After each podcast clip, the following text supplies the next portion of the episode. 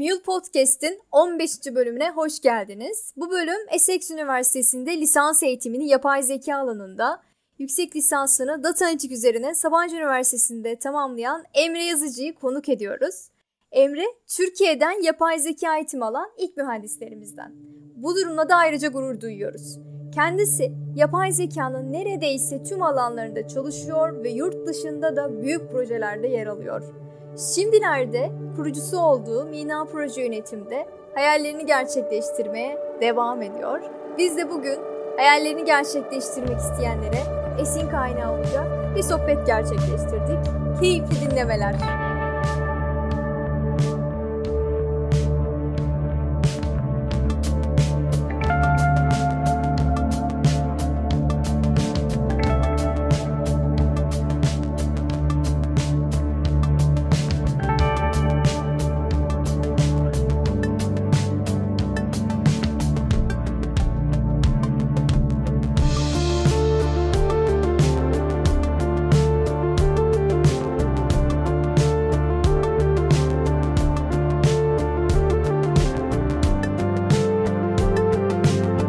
Merhabalar ben Hatice. Bugünkü konuğumuz Emre Yazıcı. Türkiye'den yapay zeka eğitimi alan ilk mühendislerimizden. Bugün Emre ile yapay zekanın çeşitli kullanım alanlarından e-ticaret, sağlık hizmetleri ve yardımcı robot uygulamaları üzerine konuşacağız. Emre, bugünkü Mil Podcast'imizin konu olduğun için sana çok teşekkür ederiz. Girişte ısınma turu olarak senden kısaca bahsettim. Bir de senden dinleyelim. Emre Yazıcı kimdir? Merhabalar Hatice, teşekkür ederim e, bu podcast için. E, Emre Yazıcı 84 doğumlu. E, 2006 yılında Essex Üniversitesi'nden yapay zeka bölümünden mezun ve yaklaşık 15 yıldır da yapay zeka üzerinde çalışan, her ne kadar bilim adamı olsa da mühendisliği bırakmayan, e, her ne kadar yönetici seviyesinde olsa da kodlamayı bırakmayan bir arkadaşımız diyebilirim. Çok mütevazı yaklaştın ama iyi ki ben girişte biraz senden bahsetmişim. Seninle konuştuğumuzda Hatice bana zor sorular sor demiştin. Açıkçası yapay zekada çok farklı alanlarla ilgili konuşmak isterim. E-ticaret konuşuruz. Kritik alanlarımızdan sağlık üzerine yapay zeka ile ilgili senin aktarımlarını dinleriz. Bizi dinleyenler belki yeni bir proje fikri düşünecekler ya da yeni gerçekleştirmek isteyecekleri bir hayal edinecekler. Ben sorularımla devam edeyim. Yapay zeka çalışma alanında uluslararası alanlarda birçok projede yer alıyorsun. Günlük hayatımızda kullanma alanları olarak en öne çıkan başlıklar sağlık hizmetleri, siber güvenlik, savunma sanayi, dil çevirileri, yardımcı robot uygulamaları olabiliyor. Seni çok heyecanlandıran bir projeni bizimle paylaşır mısın? Tabii ki. Şimdi 2002'de e, ilkokula başladığımda yani ilk üniversiteye başladığımda bu yapay zeka konusunun felsefesi üzerine tartışmaya başladım arkadaşlarla. Sonra kendim böyle sürekli düşünmeye başladım. Dedim ki yapay zeka nasıl çalışır? Daha doğrusu zeka nasıl çalışır diye.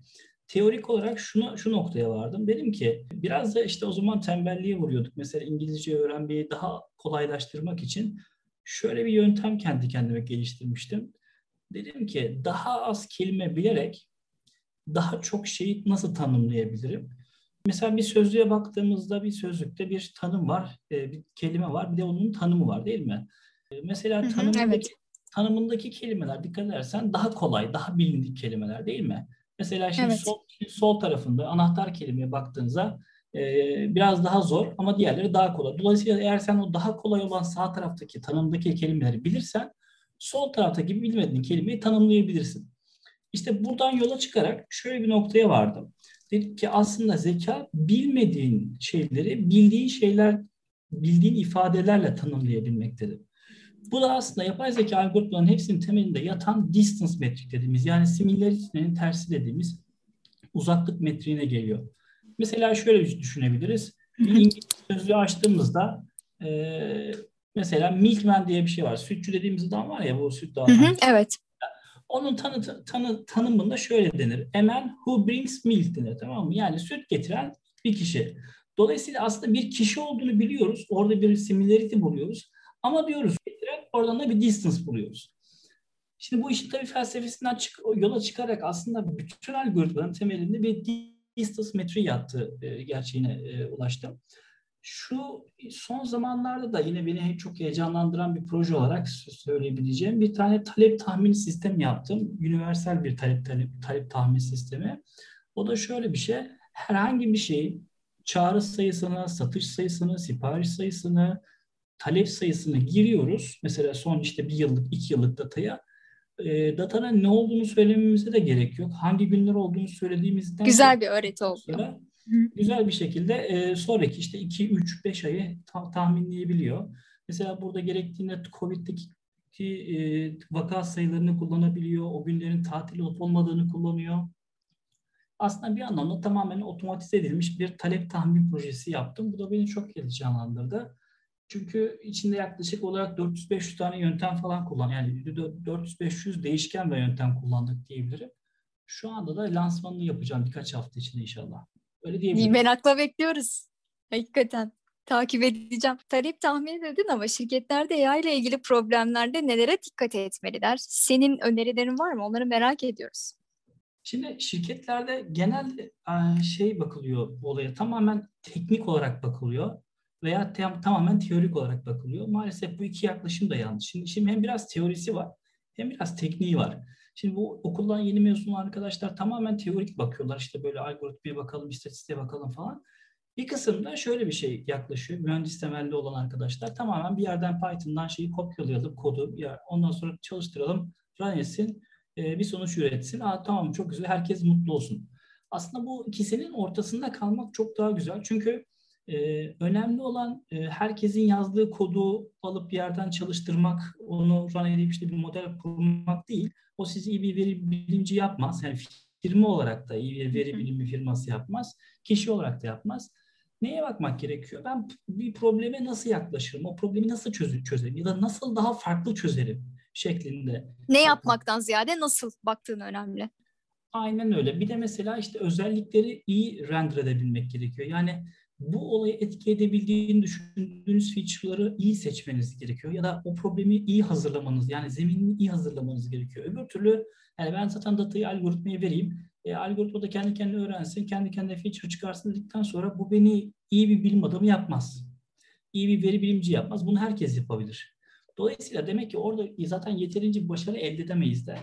Dolayısıyla amacımız e, problemi iyi modellemek, e, probleme yaklaşımımızı iyi seçmek ve güzel özellikler seçmeye yardımcı yöntemler kullanmak olmalı. Yapay zeka hangi sektörlerde efektif olarak kullanılıyor? Yani firmaların yapay zekaya yaklaşımı nasıl? Sen nasıl görüyorsun? Yapay zeka şu an e, yani otoma, özellikle cost saving dediğimiz işte bu maliyetleri düşürmesi konusunda çok kullanılıyor. Yani asıl temel amaç şu insan olarak kullanıl, kullanılan manuel yapılan bir işlemi otomatize ederek yani orada insan kullanmadan yapabilmek orada insan maliyetini ekarte Daha hızlı. Hem daha hızlı hem, hem stabil. Gücünden. Tabii stabil e, insan gücü bir maliyet olarak yani genelde burada daha çok kullanılıyor. Tabii biraz da şey kısmı da var. Yani lead generation dediğimiz veya işte bu maliyeti kısmak değil de e, kazancı arttırmak. Hani daha iyi müşteri oluşturmak, daha iyi teklif vermek, daha optimum miktarda e, price e, price değil mi? ücret ver, vermek gibi şeyler var. Mesela bir de orada kullanılıyor. Bir de bir şekilde bir şeyi standartlaştırmak istersen kullanabilirsin. Mesela diyelim ki ben bir sigorta acentisiyim. Ben bir müşteriyim. Sigorta acentisine gittiğim zaman mesela birisi bana 1000 lira fiyat veriyor, birisi 1500 veriyor, birisi 2000 veriyor. Dolayısıyla artık aslında bir standart yok baktığın zaman. Ee, ne oluyor? İşte müşteri o bir oradan oraya ajantalar arasında koşturuyor. Fakat bu merkezi bir sistem olsa, işte burada bir yapay zeka modeli fiyatı verse, herkes de o fiyatı kullansa tak diye mesela e, şey olur. Standart ve e, standart bir şey sonuç üretilmiş olur. Daha net olur. Daha net olur. Yani üç tip proje var. Yani birincisi maliyet düşürme, ikincisi kazanç arttırma, üçüncüsü de bir şeyleri standartlaştırma diye düşünebiliriz.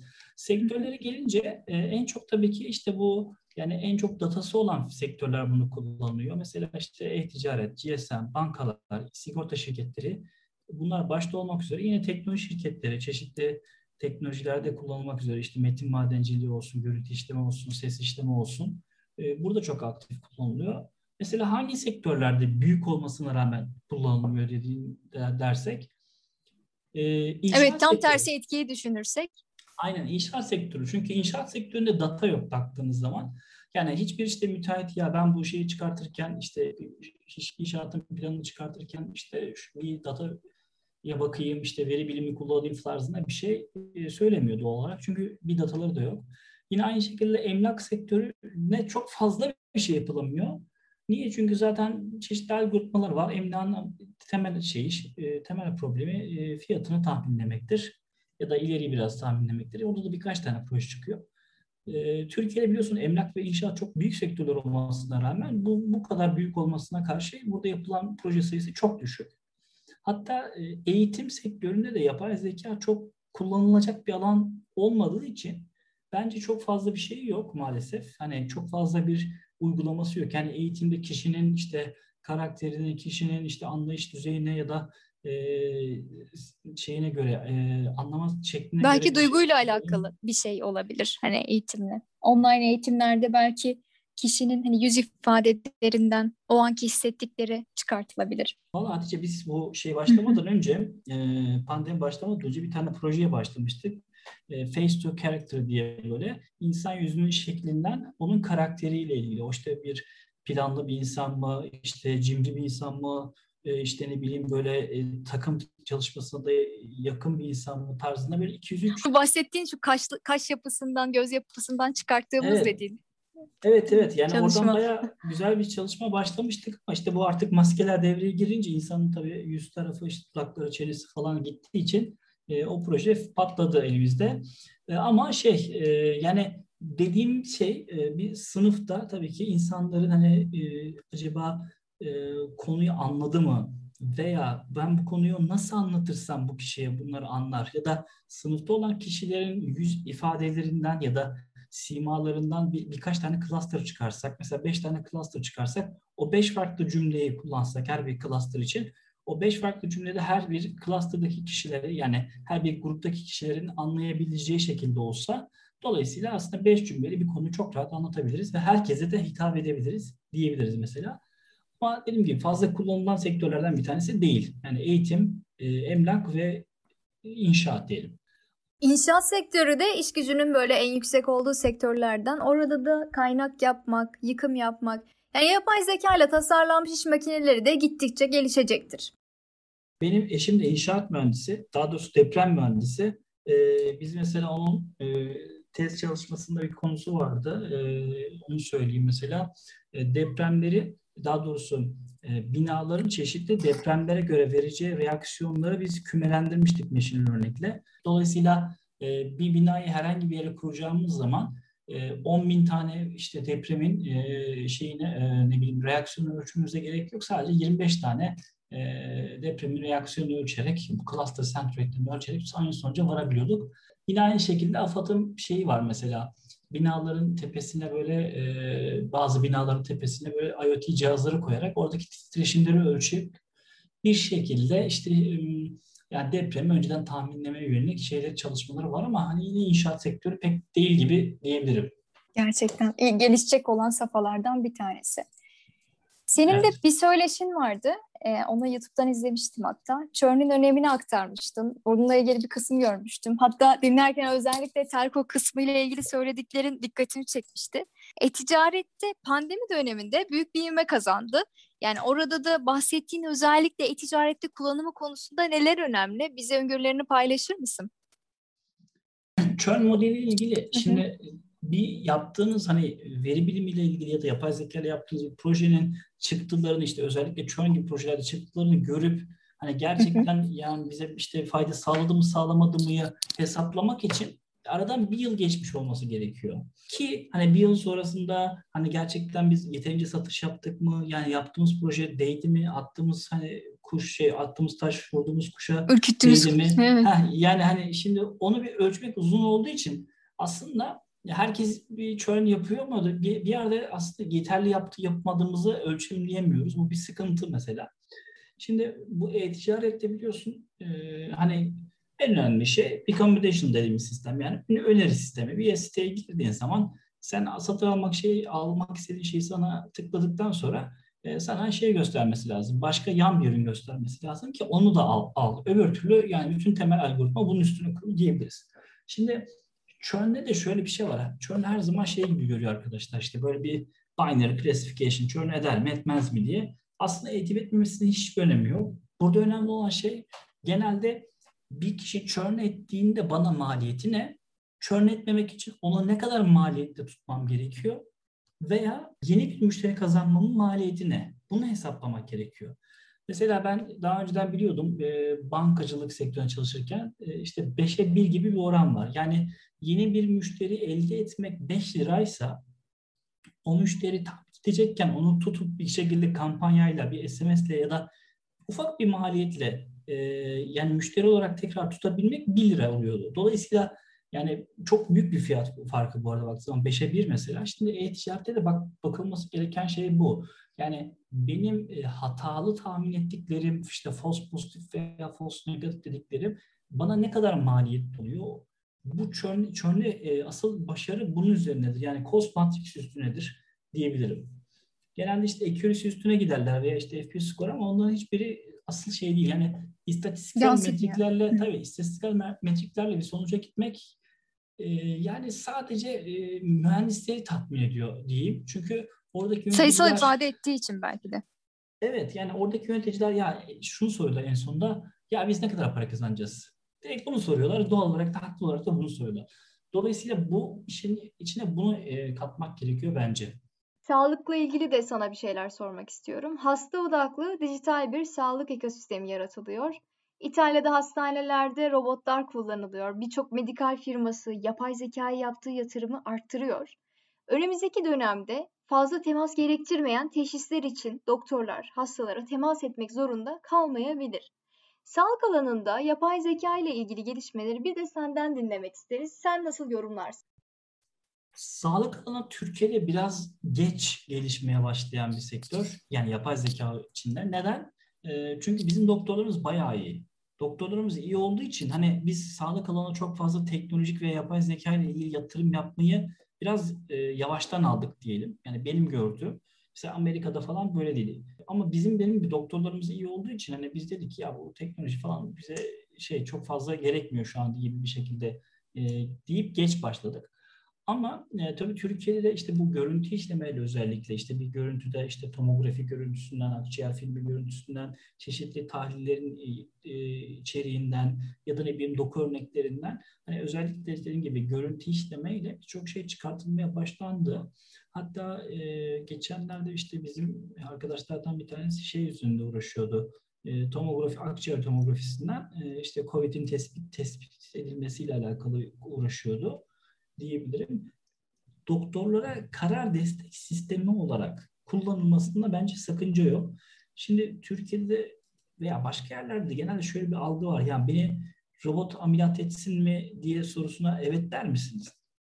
Doktorlarımız çok vakalar görüyorlar. Arada gözden bir şey kaçabilir. Eğer biz yapay zeka sistemleri olarak e, bir şekilde uyarıcı kararlarına destek bir sistem oluşturursak bak burada böyle bir şey var acaba bunda bir problem olabilir mi diye gözden kaçmasını engelleyici bir sistem yaparsak bence bunu herkes kabul eder. Çünkü doktorların da e, faydasına bir şey olur, hastaların da faydasına bir şey olur, Evet. teknolojinin de faydasına bir şey olur. Dolayısıyla ben e, mesela önümüzdeki 10 sene beni dediğim gibi son belki o, sonraki 10 sene içinde ben mesela kendimi hiçbir şekilde robot ameliyat ettirmem ama bir robotun ya da yapay zeka sistemin e, bir tavsiye, doktoruma tavsiye vermesine de e, karşı çıkmam. Tavsiye versin. En son kararı Tabii. yine doktor versin. Yani bu işte açık söyleyeyim e, angaryalarla hani uğraşmasın. Bütün tahlilleri tek tek okumakla uğraşmasın. Mesela tahlillere bakıyorsun 80-90 tane indikatör var. Orada mesela yapay zeka desin ki ya bak bu 3-4 tanesinde bir problem var sen bir bak desin. Bir oradan mesela şey çıkartılabilir. Hani hızlı, işlem hızlandırılabilir. Çünkü doktor sayımız da az bizim maalesef. E, iş yükünü azaltabiliriz böylece. Evet nüfus oranımız da fazla olduğu için yani doktor sayısına göre belki burada güzel bir çözüm de sağlanabilir. Şimdi üniversite hayatında ve öncesinde de yapay zeka ile ilgili çalışmalara başladın. Liseden beri başladığın çalışmalar. Eğitimler veriyorsun. Herkese bu alanda bilgini, öğrendiklerini paylaşıyorsun. Yapay zekada senin çalışmalarında şaşırtıcı derecede zor bulduğun ne oldu? Hangi teknoloji seni şaşırtıyor? Aslında zor bulduğumdan ziyade çok beğendiğim bir teknolojiden bahsedeyim. Ee, mesela e, bu RBM denen bir teknoloji var. Restricted Boltzmann Machine. Yıllardır kullandığım ve çok hoşuma giden bir şey. Bir boyut indirgeme e, algoritması diyelim. Bir de GAN ve DeepMind, DeepMind'in kullandığı işte GAN dediğimiz General Advertising Networks dediğimiz algoritmalar var. Bunlar çok hoşuma gidiyor açıkçası. Bir tanesi e, yani şöyle benim yapay zeka yolculuğum şöyle başlamıştı. Üniversitenin ilk sınıf, ilk dersinde bize dediler ki e, işte bir tane algoritma yazacaksınız. İşte 6 kişiydik e, orada yani şey sınıfta sadece yapay zeka okuyan 6 kişi vardı. Dediler ki bir tane algoritma yazacaksınız. Algoritma pazarlık yapacak. Ama birbirinizin algoritmalarını bilmiyorsunuz. E, kodlar gelecek ortada biz koyacağız. Üç tanesi satıcı, üç tane alıcı olacak ve bunlar kendi aralarında pazarlık yaparak bir şekilde sonuç almaya çalışacaktır. Aslında bir anlamda GAN dediğimiz yöntemin temeli burada çık burada çıkmıştı. O yüzden benim çok ilgimi çeken bir şeydi. Çünkü e, ödevde karşı taraftaki kişinin algoritmasını tahmin etmeye çalışıyorduk. Yani bu daha ilginçmiş ya hakikaten. Evet bir datayı tahmin etmek değil. Mesela churn'de bir data var ona göre bir aksiyon ta- tahmin edersin. Yani bir aksiyon tek boyutludur mesela. İşte ya fail yapar, şey ya devam eder ya churn eder. E, ama karşı taraftakinin algoritmasını tahmin edebilen ya da bir şekilde hareketlere göre algoritmayı çözebilmek aslında tam bir yapay zeka problemiydi ve çok hoşuma gitmişti mesela. O zamandan beri GAN ve RBM'de de çalışıyorum. Hatta e, bu RNN'ler yani çok popüler olmadan önce 2006 yılında ben DNN diye bir algoritma yazıp yayınlamıştım. E, Dynamic Neural Networks diyor. Bugün işte LSTM ve RNN dediğimiz şeyin temelinde oluşturan bir algoritmaydı. E, yani çok güzel bunlarla çalışmak ya. Çok zevkli konular. Herkese tavsiye Ama ederim. Yani şöyle bir şey var. Ee, sen üniversiteye gittin. Yani yapay zeka alanında okudun. Daha hani en başından Türkiye'de de görmüş oldum bunu. Hani normalde insanlar daha çok böyle yurt dışına daha çok tercih ederler ya okuduktan sonra böyle beyin göçü gibi giderler. Sen tam tersine orada okuyup Türkiye'ye geri döndün ve Türkiye'ye şu anda fayda sağlamak için böyle bir süre eğitim veriyorsun. Öğrencilere bilgini, birikimini aktarıyorsun. Bu mesela çok güzel bir şey. Orada seni heyecanlandıran ne nokta var diye özel bir de soru sormak istiyorum sana. Şöyle yani benim İngiltere'ye gitmemi heyecanlandıran şey şuydu. ben işte lisede program yazmaya başlayınca her gün bir program yazıyordum böyle. bir şey yazıyordum, bak bakıyordum ha bunu yazabiliyorum diyor, atıyordum çöpe, diğerini yazıyordum, bir tane daha yazıyordum falan derken böyle bir baktım bir yıl sonrasında işte 300-500 tane program yazmışım. Yani program küçük küçük programlar yazmışım. Sonra dedim ki ya bunun sonu yok. Hani demek ki program yazan bir program yazmamız lazım dedim. İşte bunu araştırmaya başlayınca yapay zeka çıktı karşıma. Yani şu an bugün işte yani 25 sene sonraki GPT-3 dediğimiz şey hani bu bugün şu an kullanılan şey. Ben o zamanlar aklıma geldi gelen şey üstüne yani yapay zekaya e, ilgi sardı, ilgim oluştu. O, gittik ondan sonrasında da e, gelmeyi tercih ettim. E, arada bir yine yurt dışına çıkmak zorunda kaldım. Çünkü Türkiye'de 2006'da geldiğimde yapay zeka diye bir şey yoktu. Hatta geldim e, bir sene falan böyle baktım yapay zeka ile ilgili hiçbir şey yok. İşte böyle biraz raporlama, ERP falan üzerine çalıştım. Sonra bir tane firma e, bir arkadaş aradı beni dedi ki Emre dedi bir tane firma var dedi yapay zeka ile borsa tahmini yapıyor. İstersen bir git görüş dedi. Benim de çok hoşuma gitti tabii ki. Gittim görüşmeye. Ya merhaba işte nasılsınız falan filan. Ondan sonra dedik ki ya ne yapıyorsunuz? Dedim ya, dediler ki yapay zekayla e, borsa tahmini yapıyoruz. Sene 2007 bakın. Çok iyi bir yani şey e, zaman. Dedim evet, helal valla valla helal olsun dedim. Nasıl yapıyorsunuz dedim peki. Şimdi dedi ki bizde dedi 10 tane dedi uzman var dedi. Bunlar dedi hisse senetlerinin e, durumları ile ilgili yorumlar yapıyorlar dedi. Mesela bu hisse senet çıkacak, bu düşecek şeklinde. Evet dedim. Sonra dedi bunlardan bir tane temel ben en genel uzmanımız var dedi. Daha uzman bir arkadaşımız var dedi. O da gelen bu yorumlardan en iyisini seçip internet sitesini bize koyuyor dedi. Ben evet sor işte bu dedi yani yapay zeka bu dedi. Şimdi tabii yapay zeka bu değil biliyorsunuz yani dedim ki yapay zeka şey olması lazım hani orada bir insan olmadan bunu yapılması lazım. E, maalesef öyleydi ama ben e, yani bu ülkeye de bir şeyler borçlu olduğumuzu düşünüyorum. O yüzden evet. daha sonra gitmemeyi tercih ettim. Hatta çok da şey vardı Avrupa'da çok teklif de vardı. E, hatta şöyle söyleyeyim maalesef Avrupa bu mühendislik konularında çok yani IT ve benzeri konulardaki mühendislik konularında iyi olmadığı için bizdeki bütün iyi çocukların hepsini almaya çalıştılar. Birçok kişi de gitmiş maalesef. Özellikle Hollanda, İrlanda ve işte Almanya'ya. Ee, keşke gitmeselerdi. Keşke ülkemizde olsalardı. Ama ne, ne diyelim. Çok güzel aktardın. Bir farklı örneği de yurt dışına gidip mesela Türkiye ile beraber çalışanlar var. Türkiye'deki çalışanlara, öğrencilere öğretim, öğrenim kapısı açanlar var. Ayrıca mesela proje yapanlar var burayla ilgili. Bu da güzel bir örneği. Şimdi biraz da robotlarla ilgili kısımlara geçeyim. Sanayi devrimi önemli ekonomik ve toplumsal dönüşümlere yol açtı. Sanayi devrimini makinelere defettik yapay zeka, makine öğrenmesi çalışmalarının iyice gelişmesiyle beraber çok farklı yeni deneyimler de yaşıyoruz. Robotların yükselişiyle beraber robotlara biz hangi işlerimizi teslim edeceğiz? Yani hani robotlar işlerimizi bizim elimizden mi alacaktan ziyade, onu düşünmekten ziyade biz hangi işlerimizi teslim edeceğiz diye bir soru sormak istiyorum. Yani az çok aslında hani muhasebeyle ilgili falan demiştin önceki sorularda ama başka böyle açmak istediğin kısımlar varsa onları da dinlemek isteriz. Aslında çok güzel bir soru sordun ve çok güzel bir ifade kullandın. Hani bize işte işimizden edecek falan diye bir şey söz konusu değil. E, hatta işte birçok raporda işte Gartner'ın raporunda işte ne bileyim KPMG'nin raporunda şey diyor yani yapay zeka e, nedeniyle e, kaybolan işlerden daha çok daha fazla iş üretmiş. Yani 100 bin kişinin işini egal etmişse yerine e, konulmuşsa 150 bin kişilik iş yaratmış diyebiliriz mesela. Çünkü biliyorsunuz artık her firma veri analisti, veri görselleştirmecisi, evet. veri bilimcisi arıyor. Bu da ne yapıyor? İnsanları daha ileri seviyede bir şeyler öğrenmeye teşvik ediyor ki çok güzel bir şey. Şimdi eskiden şey vardı biliyorsun hani e, herhangi bir ne okursan oku İngilizce bilmen gerekiyor diyorduk. Ondan sonra diyorduk ki ya bir de bilgisayar da bilmen gerekiyor işte Word, Excel falan bir şeyler bilmen gerekiyor. E, İngilizce yani ne okursun o makine mühendisi ol, bilgisayar mühendisi ol fark etmez.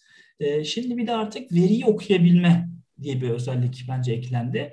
Çünkü evet. bu da çok önemli. Çünkü her bilimin içinde veri var. Yani e, veri bilimi diyoruz ya aslında tarih de bir e, bilim ve onun içinde veriler var. E, bakıyorsun mühendislik, makine mühendisliği de öyle, fizik mühendisliği de böyle, işte bilgisayar mühendisliği de böyle. Dolayısıyla güzel e, bir alan diyebiliriz. E, dolayısıyla bizim işimizi kaybettirmeyecek. Yani güzel bir noktaya e, şey yaptın, vurgu yaptın.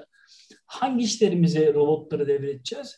Bence kalite kontrol, özellikle işte gözle yapılan kalite kontrol var ya mesela, böyle matbu, aynı seri işler veya karar destek sistemleri, imalat sektöründeki şeylerin çoğunu biz şey yapay zekaya devredeceğiz diyebiliriz veya otomatik karar sistemleri. Yani şimdi şöyle bir şey de var. Şimdi bazı durumlarda kritik noktalarda insanı e, loop'tan çekemiyor. Yani o sistem, şey karar sisteminden çekemiyorsun. Ama şöyle bir şey diyorsun.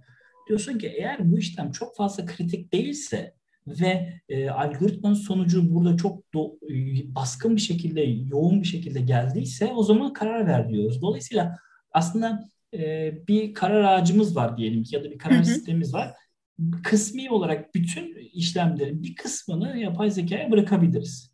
Her şeyin ama sadece nerede ne kadar bırakacağımızı tahmin etmemiz gerekiyor. İşte mesela sağlıkta çok fazla bırakamayız hala.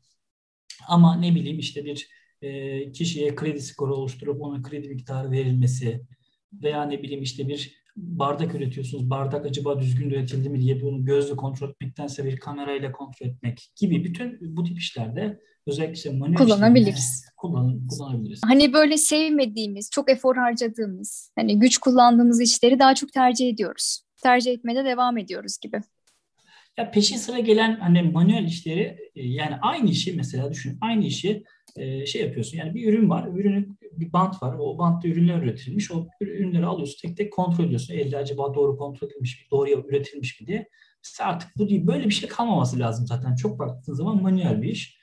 Veya işte yani belli sınırlar içinde, belli çerçeveler içinde verdiğin kararlar var. İşte bu kişiye ben işe alayım mı almayayım mı? Ya da direkt reject mi edeyim, direkt accept mi edeyim? Yani direkt kabul mü edeyim, direkt red mi edeyim tarzında şeyleri e, çoğunu aslında yapabiliyor olacağız. Yani mesela bugünlerde zaten işte birçok yerde de kullanılıyor. Örneğin fraud mesela kredi kartı sahtekar işlemleri evet. ya da işte ne bileyim ATM'den işte veya EFT'den e, sahtekarlık işlemleri. Orada da mesela çok basit bir sistem. Belli bir şeyin üstünü hemen kabul eder. Belli bir şeyin pardon altını hemen kabul eder. Belli bir şeyin üstünü hemen reject eder. Arada kalanlar ufak bir kısmı da insanların gözüne gösterir ve insanlar karar verir. Dolayısıyla bu rakam bu şekilde devam edecek diyebiliriz. Yapay zeka alanında mesela kendini geliştiren, mülakatlara hazırlananlar var. Sana da sorular soruyorlardır. Sen de söyleşilere gittiğinde özellikle de bu soruyu cevaplıyorsun. Yani bu soru sana geliyor ve sen bunu cevaplıyorsun. Ben onu görüyorum. Sen neler önerirsin mülakatlara hazırlananlara bu alanda, kendini geliştirenlere? İş olsun, yüksek lisansa da gene yapay zeka alanında mülakatlara hazırlananlar da var. Yani ben kendimi nasıl geliştirdiğimi anlatayım. Hani herkese uymayabilir. Ee, şöyle söyleyeyim hani, hani ben hayatımın çoğunu İstanbul'da geçirdim. İstanbul'da trafik olan bir yer ve trafikte de bir yerden bir yere giderken boş vaktiniz oluyor. O boş vakitte ben şey her zaman şey kullanırdım. Yani ya bu işlem nasıl yapılır? Bu program nasıl yazılır? Bu sistem nasıl çalışır? Bu sistemde nelere dikkat edilmesi gerekir diye. Kafam orada gözümün önünden geçen herhangi bir şey e, örnek alır ve bunun üstüne düşünürdüm mesela. Yani bu pratik yapabiliyor olmak çok güzel bir şey. Çünkü bu şekilde ancak e, bir sistemi parçalarına ayırıyoruz. Yani büyük bir sistem dediğiniz şey aslında küçük komponentlerden oluşur. O küçük komponentleri ilk başta görebilirseniz ha, bu zaten böyledir, şu, şu zaten şöyledir diye e, bir şekilde hani fikir oluşturabiliyorsunuz. Dolayısıyla benim tavsiyem e, bir iş görüşmesine gitmeden önce o sektörle ilgili kısa bir araştırma yapmak. Yani ben o sektördeki bir işte X yöneticisi olsaydım hangi tip problemlerle ilgilenirdim diye empati kurmak gerekiyor. Bunu yaparsanız hani bir müla iş görüşmesinde mülakatta hani dersiniz ki ya sizde şöyle problemler oluyor. Mesela ben onları araştırdım. Onlar şu yöntemlerle çözülüyor dediğiniz zaman e, insanları etkilemiş oluyorsunuz doğal olarak. Yani sonuçta e, onlar da sizin ilgilendiğinizi ve bu konuyu düşündüğünüzü görüyor. E, yani bunlara bakmakta fayda var bence. E, ve yani birçok sektör de yok aslında Türkiye'de. 10 tane temel sektör var. Bunlardan bir iki tanesini seçip, alt sektörler demiyorum ama üst sektörlerden bir tanesini, bir iki tanesini seçip bu sektörlerde ne gibi problemler var? Ben bunlara neler yapabilirim? Bunlarla ilgili hangi algoritmalar kullanılıyor tarzında bir şekilde yani bir e, düşünce tarzıyla ilerlenebilir bence. Yani cesaretle de mesela o şirketi araştırmaları gerekiyor ya da hani böyle öneri setiyle gitmeleri gerekiyor dediğin noktada da yani cesaretli bir şekilde de paylaşmaları gerekiyor değil mi mülakatlara çalış yani mülakat sırasında da paylaşırken. Tabii tabii. Etkili mesela, olabilir mesela. Ben bugüne kadar e, şu son işte 12-13 senede herhalde 500-600 kişiyle mülakat yaptım. Belki de 2500 tane CV okumuşumdur. Ee, ben mesela sorduğum sorunun direkt olarak tek bir cevap olduğunu asla inanmam. Mutlaka yani alternatif bir cevap verip veya bir şekilde manuel de olsa ya da e, amatör de olsa o sorunun cevabını bulabiliyorsa ya da başka bir yöntemle çözebiliyorsa o da güzel bir şey. Dolayısıyla bu da hep pratikle oluşur. Yani e, kendiniz biraz dediğim gibi masanın diğer tarafındaki düşünüp ne gibi sorulara gelebileceğini önceden hazırlanırsanız çok daha rahat olur. Evet, ben olsam ne sorardım noktasından da biraz da çıkmak gerekiyor. Aynen öyle. Yapay zekada önümüzdeki 10 sene için senin tahminlerin nelerdir? Hani böyle bu podcast boyunca da düşüncelerini paylaştın ama biraz da seni 10 yıl içinde tahminlerinde seni heyecanlandıranları da dinlemek isteriz. Şöyle söyleyeyim, yani önümüzdeki 10 sene içinde ben 4-5 tane büyük gelişme olacağını düşünüyorum. Bir tanesi bu otomatik kod tamamlama dediğimiz kısım işte bu GPT-3 dediğimiz var ya o, o konu yani orada bir hı hı, gelişme evet. olacağını düşünüyorum. Yani artık bazı şeylerde kodları çok daha hızlı yazarak e, bir noktaya ulaşabileceğiz. İkincisi e, sen de bilirsin derin öğrenme dediğimiz konu üstünde e, çok şeyler var. E, pre-trained network dediğimiz şey yapılar var. Yani daha önceden hazır train edilmiş kısım e, çeşitli kütüphaneler var. Bu kütüphaneleri alıp biz üstüne train etmeye devam ediyoruz. Bu daha da geçecek. Evet. E, bu pre-trained networklerin sayısı çok artacaktır. Özellikle işte text, voice ve görüntüde çok fazla artacaktır. Dolayısıyla bu bizim hepimizin işini kolaylaştıracaktır diye düşünüyorum. Bir başkası e, federated learning denen bir şey var e, ya da collective learning denen. Yani bir şirketin datası değil de 5-6 farklı şirketin farklı datalarını birleştirerek e, tek bir çözüm üretme. Yani tabii KVKK'ya da bağımlı, bağlı kalacak şekilde e, iki tane rakip olan firmanın e, bilgilerini birleştirerek daha kolektif bir model kurması, daha geniş bir model, daha e, yüksek başarılı bir model kurması üzerine şeyler bence gidecektir diye düşünüyorum.